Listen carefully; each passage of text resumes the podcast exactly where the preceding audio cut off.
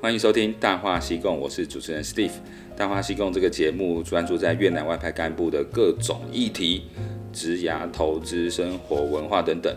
但是我们上集呢，其实跟 Jennifer 聊得很开心的，就是台越混血第一人 Jennifer Lopez，她带来很多就是从小到大求学啊，越南这个不同学校发展，还有未来对职涯发展，所以大家可以记得要去回去听上集。哎，Jennifer 先跟大家打个招呼。Hello，大家好，我又回来了。对，我们这一集呢，其实要往那个文化这边更深的去聊，就是究竟在越南文化里面，三观呐、它反映在很多习俗、节日、节庆哦、生老病死上面，到底跟我们台湾有什么差别？我们其实举最简单的啦，我们刚来越南的时候，很多同事都是离婚过的单亲妈妈。越南好像是离婚率比台湾高很多，所以让我觉得说家庭观念肯定不一样。那 Jennifer，你觉得有这个感觉吗？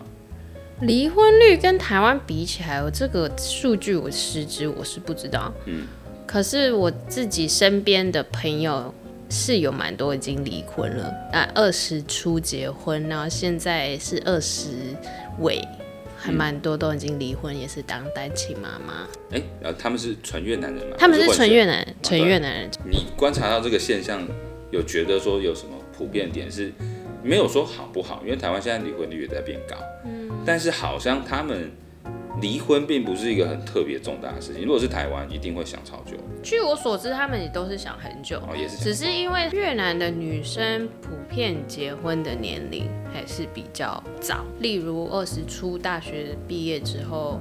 可能家里面的人就会催就结婚，那结婚之后发现说跟对方生活上有差别，或是观念上有差别，或是跟夫家生活的不愉快。没有小孩的话，其实我有朋友越南朋友没有小孩，结婚一年就离婚了。那有小孩的朋友会为小孩着想，大概等小孩两岁三岁就离婚。当然我自己没有经历过，可是我有观察过，说这个现象其实在越南还蛮普遍。我自己也不知道是什么原因。我有试着问我当地的越南朋友，我越南的朋友是说，现在越南的女性工作的能力也很高，自己有自己能力养小孩，加上自己家庭也有 financial 的 support，所以他们就不像上一代是真的是一直忍一直忍。然后其实有很多也是看着自己的妈妈忍很多年，那他们不。想要变成他们的妈妈，对。那我们可能可以看两个，一个是年龄，另外一个是这个经济收入的成长。对，因为越南如果你说年龄偏低的话，嗯，可能他去理解婚姻后的状况设想的比较少。然后随着进入经济收入增加，台湾也是这样，嗯，就是我自己一个人过得很好，干嘛要处理那么多麻烦的事情？对，对，所以。有可能是不是他们家庭观认为成家是理所当然，所以他去设想或是考虑以后的环境比较没有，他经历第一段以后才发现说，嗯，不是想的那么简单。对，没错，没错，嗯，有可能是一。像刚大学毕业的时候，没有想太多嘛，基本上就是永远都是粉红泡泡，嗯，因为哦耶，交往很久了，我有我我最好的朋友跟他前任老公交往了九年，然后结婚两年就离婚了。啊，哦，真的哦。对。但是住在夫家，然后对夫家不习惯，对婆婆很多观念跟就是夫家很多观念都不习惯，嗯，都其实是差很多，最后就离婚收场。如果是台湾的话，我可以预想到，不代表全部都，他应该会一开始就讲说，我不要住你家。他们其实他们离结婚的时候，结婚前就知道要去住夫家，可是因为在结婚之前，在交往的时候，有跟夫家的人出去，就是每个礼拜都会去吃饭什么的，就觉得相处都很愉快，就相处很愉快五六年了，所以最后结才决决定结婚。那我觉得，其实人到差不多二十五、二十六的时候，又有一个转变。经历过人生的一些事情，例如创业失败，或者是工作上有遇到困难，经济上遇到困难，然后很多思想就会变得不一样，很比较成熟，所以两个人的道路就会越来越远。你知道越南家暴的状况吗？因为之前有另外一个台湾的朋友跟我提过，他周围有很多有越南家暴的状况，甚至女性即使是不错的教育背景出来，最后结婚还是被。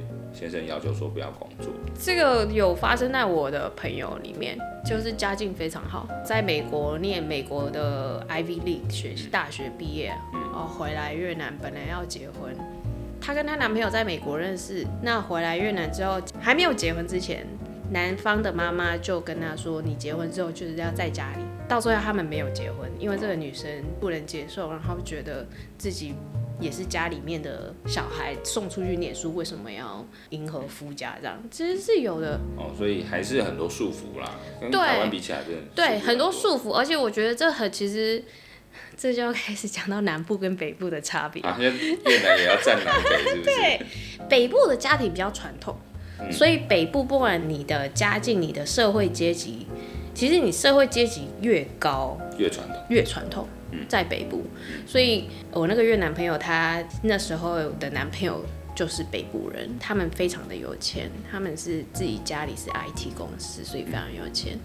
那那个妈妈就是很强势，对对，南北还差，对南部，南部的话就会比较啊，小孩是小孩的事情啊，比较不会那么的去。呃，要求说自己的媳妇或自己的女婿要怎么做，可是北部、中北部比较有这个状况。那对啊，这是对传统女性的束缚啊。那对家暴有分南北吗？家暴没有，家暴家暴是 家暴是全越南。真的还是会打老婆的哦，很多很多。我知道的情况是我的员工。嗯我的员工她被她老公家暴了，大概有七八年了，这么久，只要喝完酒就绝对会打，而且不止一个。我的女性员工至少有十五、十六个都有这个情况。十五、十六个。对，那我也有跟他们说，你们有需要离婚，你们付不出这个律师钱，我帮你们付。嗯，可是他们还是没有要离婚。是因为他们依赖着他们老公的金钱上的支持，然后加上社会，社会歧视单身单亲妈妈好像也不会啊，到处都是。比较社会低层比较低的会，他们会也很八卦，就是工人那一、啊哦、工人 level, 对 level 会很八卦。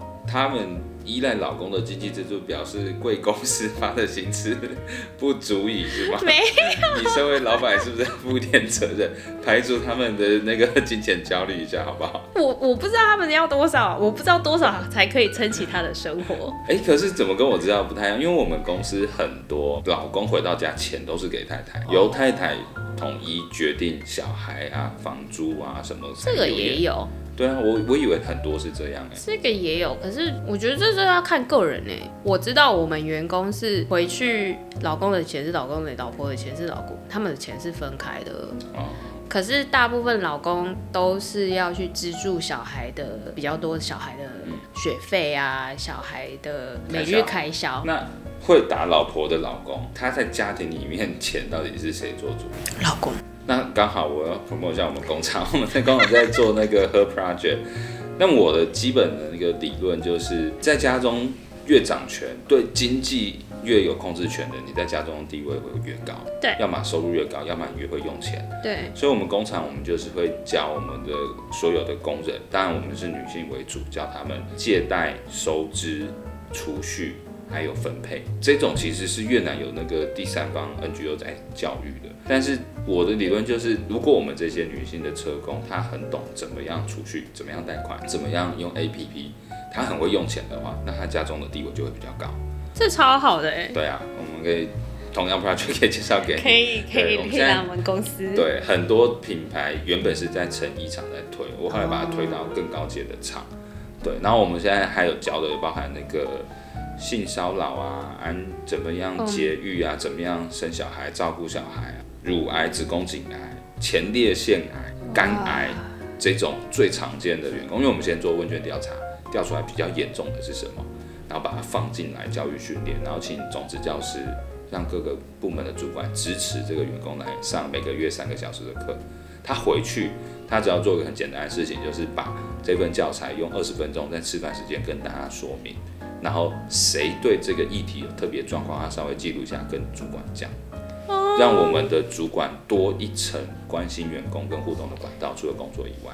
哎，这这以老板的角度超好的哎。对啊，是就是一个关心员工的 campaign 一个计划。嗯，对，所以他是拓展你关怀员工的边界的一个方法。嗯。对，所以我也才会意识到说，嗯，好像越南有家暴这个议题。嗯，对，很多越南家暴其实很严重，然后它不像台湾是会上新闻。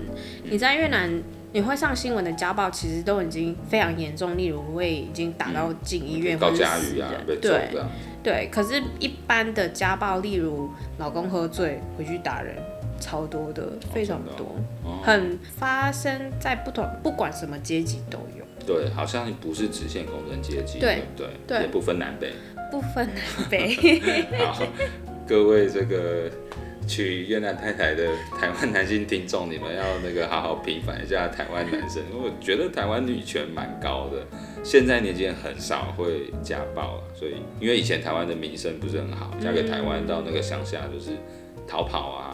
不是老公哦，对对对，所以让我们那个台湾男性在越南女性里面的那个 reputation，有时候输给韩国欧巴，这样不行，对，我们要改变一下。所以，我们刚刚也有聊到金钱观这一块。对，以前会一直觉得说越南好像不太储蓄，有多少花多少，嗯，这个一定有南北差异，一定对，但也有世代差异。是要有，绝对有，绝对有。对，那那你知道比较年轻一点的，我们现在遇到的八零后或者说三十岁以下的员工，他们对金钱观是什么样子吗？有多少花多少？哦，我以为有变比较好。没有没有，八零后的话，金钱观有变好，他们会投资。那现在他们最普遍的话就是定存嘛，嗯，那定存就直接七八趴了。对啊。再来就是前阵子炒地没有炒股不。是什么？Crypto 哦，他们炒币对不对？炒币啊，我知道，非常红。我刚来越南就有人跟我讲买比特币，那时候比特币才九百块，我觉得这什么东西那么贵？我现在我要是那时候听那个越南人的话，我就在疫情的期间，我所有身边的朋友。八零后的全部都在讲比特币，你怎么买怎么买，不不是只有比特币，就是所有的币，每一个人手机上面绝对会有 Binance，然后大家坐在一起在咖啡厅就是在看 Binance。真的假的？真的，我们台湾都没有哎。在疫情的时候，越南是世界上第二个国家买卖虚拟币最多的国家。对，那现在应该有很多有钱人啊。如果几年前币圈红，他就已经他们没有卖掉，所以都破产了。破产了，破产的也很多，真的哦。对，哦，我们司机就是一位，所以现在还在楼下等着。没错，没真真的真的，这是真实故事。哎，我意思是说，你说他们的金钱观变化是比较开始比较热衷投资，是年轻人吗？哎，年纪比较大，就是有家庭、有经济压力、有经济压力的时候，就会要么就是多方收入，嗯，或者是去投资。那没有金钱压力，例如家里，呃，有爸妈在，爸妈可以一直去给每个月就给一千万这样子去补助的话，他们其实就没有想要去做金钱上的规划。哦九零后的话，不是月光族，他们是花的比他们的收入还要多啊！真的、哦？真的？那你现在是这样吗？我是没错。那但我不懂，因为我几个员工都超爱赚钱，他们就是说，老板，我知道有一块地。这个地以后会赚，然后我说真的假的？你们是怎样？他说我每天都在看地，我每天都在想怎么赚钱。哎、欸，那你们员工是个宝呢？我们员工每天都在想，每天他那天跟我讲说，老板，你知不知道那个台湾有很多越南人？我说我当然知道啊。他说你知道他们钱要要怎么来越南吗？我说我怎么知道？他说换汇啊，换汇就是会赚钱呐、啊。你不是有月盾吗？你拿出来我帮你赚。说真的假的？我有好几个员工都这样。我最小的员工是两千零一年。嗯。他完全不懂，我我跟他说，你有存款吗？没有。嗯嗯，你一个月花多少？啊，我我赚多少就花多少啊。有时候我跟我爸妈，我爸妈再给我钱，我就拿那个钱去存去花。所以两千的话会比较年轻啊，就是才二十二岁、二十一岁。他是大学毕业生。他大学对。那表示他可能周围环境朋友也蛮多比例成分是这样。对。哦，那你们公司需要这个课程？超需。这叫做 finance。我三年前的时候，我就想要跟我们员工这样子做教育训练，做教育训练。可是因为我八零后的，其实他们都会开始买地，嗯，就是炒地皮啊，之前很多啊。对他们买，像我们很多主管啊，他们乡下其实他们赚多少钱，他们就会汇回乡下给他们爸妈去买地，买小块的，慢慢买买买买买变成大块的。有，我那天有一个员工，我有几个员工，他应该是五十岁，很会买地。他就说：“经理，我告诉你，我们乡下最近在海边那边很热闹，你要不要去看地？” 我说：“我又我又不能买。”他说：“那没关系，以后我们的那个农场盖了农舍让你来住。”我说：“哦，那这样多大？”他说：“十五万平方米，十五万很大哎，我们工厂三倍大哎。我说真的假的？他说我们那个沿着海边这样一路买过去。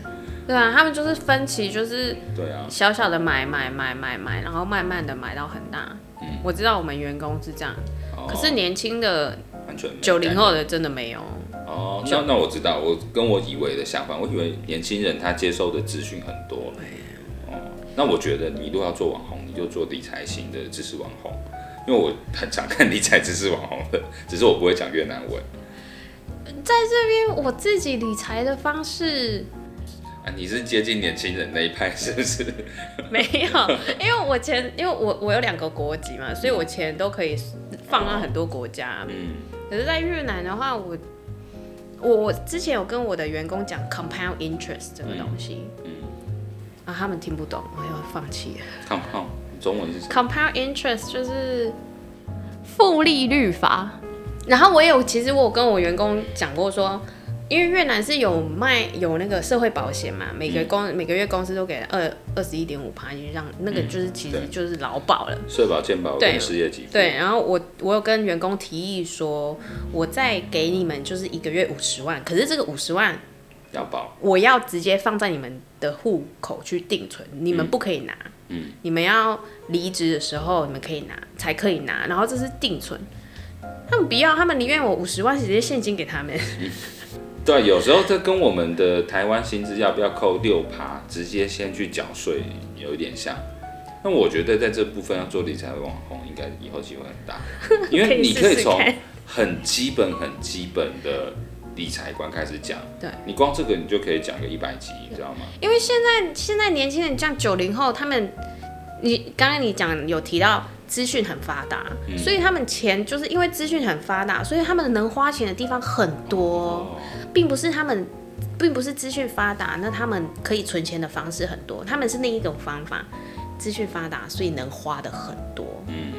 嗯旅游现在是越南年轻人最注重的，不管你薪水有多少，哦、就是要存起来去旅游。哦，所以慢慢封旅游，没有在封 iPhone。没有啊，啊，iPhone 也有，可是 iPhone 是。iPhone 近几年比较没有，现在在封旅游，然后还有封比特币已经过了，现在没有比特币了，现在就是旅游跟创业，大家都想、哦、旅游跟创业，对，创业想创什么业？现在不管什么，只要自己当老板就可以。产被收藏的可能会蛮多的，对。对，所以他们年年轻人九零后是喜欢这个，还有就是做自媒体。啊，大家都想要当网红，对对对。所以有很多，哎、欸，我一直很想知道，我要是把越南文学好，嗯，我去当知识型网红有没有搞头？有，因为我觉得越南好像没有知识型网红。对。对，每天读一本书，商管、励志、成功学、理财。哎、欸，有哎、欸，有哎、欸，这些有，可是他、嗯、我听起来就很像魔，就是很像邪教。这是直销吧？你讲的是直销，真的很像邪教。他们在 YouTube 上面讲的真的很像邪教，就因为我就会喊口号带队的那一种，就是那真的是直销，我觉得直销很邪教。哦，那个紫衣人之类的讲信仰。好，那我知道，我们可以来开一个那个知识性网红经纪公司，我可以训练一下。然后现在越南年轻人九零后的，嗯。躺平的也是还蛮多的啦，真的、啊，对，很多躺平的、啊，哎、欸，对，躺，他们躺平跟中国的躺平不太一样，嗯、他直接中国躺平是直接在家里，那越南的躺平是会去、嗯、呃寺庙里面去 meditate，去呃 meditate 是什么？静坐，对，去静坐，去冥想，去寻找自我。他们越南现在九零后的都是这个，欸、都是这样。呃，疫情期间开始，二零二零二一开始很。哦很多年轻人，很多年轻人就开始找自我。我自己的分析是，大家在家里看抖音太多了，所以就会被抖音影响，然后开始找自我了。那找自我的方式就是去冥想，去静，呃，去靠近大自然啊，然后就是花会花很多时间去冥想。呃，冥想的对我来讲，冥想归冥想，大大自然，嗯。赚钱还是要赚钱，没错啊，你生活基本开销一定要顾啊。对，那个抖音一波，那个父母几十年来的教育都白费了。但是我其实蛮常看抖音的，那我都看唱歌啊，对，没关系。哦，原来还有这种状况。对。他们那九零后的现在都非常寻，都想要寻找自我。所以他们九零后的价值观是跟老一辈有变的没有？我感觉有啦。其实大家是说越南人偷懒，其实我觉得没有，我觉得我员工都还蛮认真。但是越年轻的他现在的价值观的变化是什么？找自己不一定要赚钱，是不是？他们的价值观是找自己，找出自己的 passion。嗯，哦。他们相信说，if you find your passion, it's not work。啊。It's working for yourself. It's working for your happiness. OK。那他们就是要找出这个一个自己的喜喜欢做的事情。有一阵子啦，台湾也是讲天赋跟热情嘛。哦，对，哦，天赋，天赋跟 talent 跟 passion 嘛。对。当然有这个就很有天赋有热情这件事变成他们现在很积极寻找的，这个我是不知道。难怪现在进工厂的人越来越少。现在进工厂的年轻员工很少啊，那是年轻人不太喜欢进工厂了。他们觉得工厂环境。嗯，脏，然后不是很漂亮，然后呃无聊。嗯，像我们的会计九七年的，嗯，今年我找他谈了三次。嗯，我跟他说，你有什么打算吗？我想要把你升上去做别的，呃，比较更资深的会计。他说不要。嗯，我说钱更多呢。嗯，不要。我说为什么？会计不是我想要做的。我说那你要做什么？我不知道。我要去寻找我自己想要的。哦，我告诉你，我有我也有好几次经验被员工拒绝升迁。对。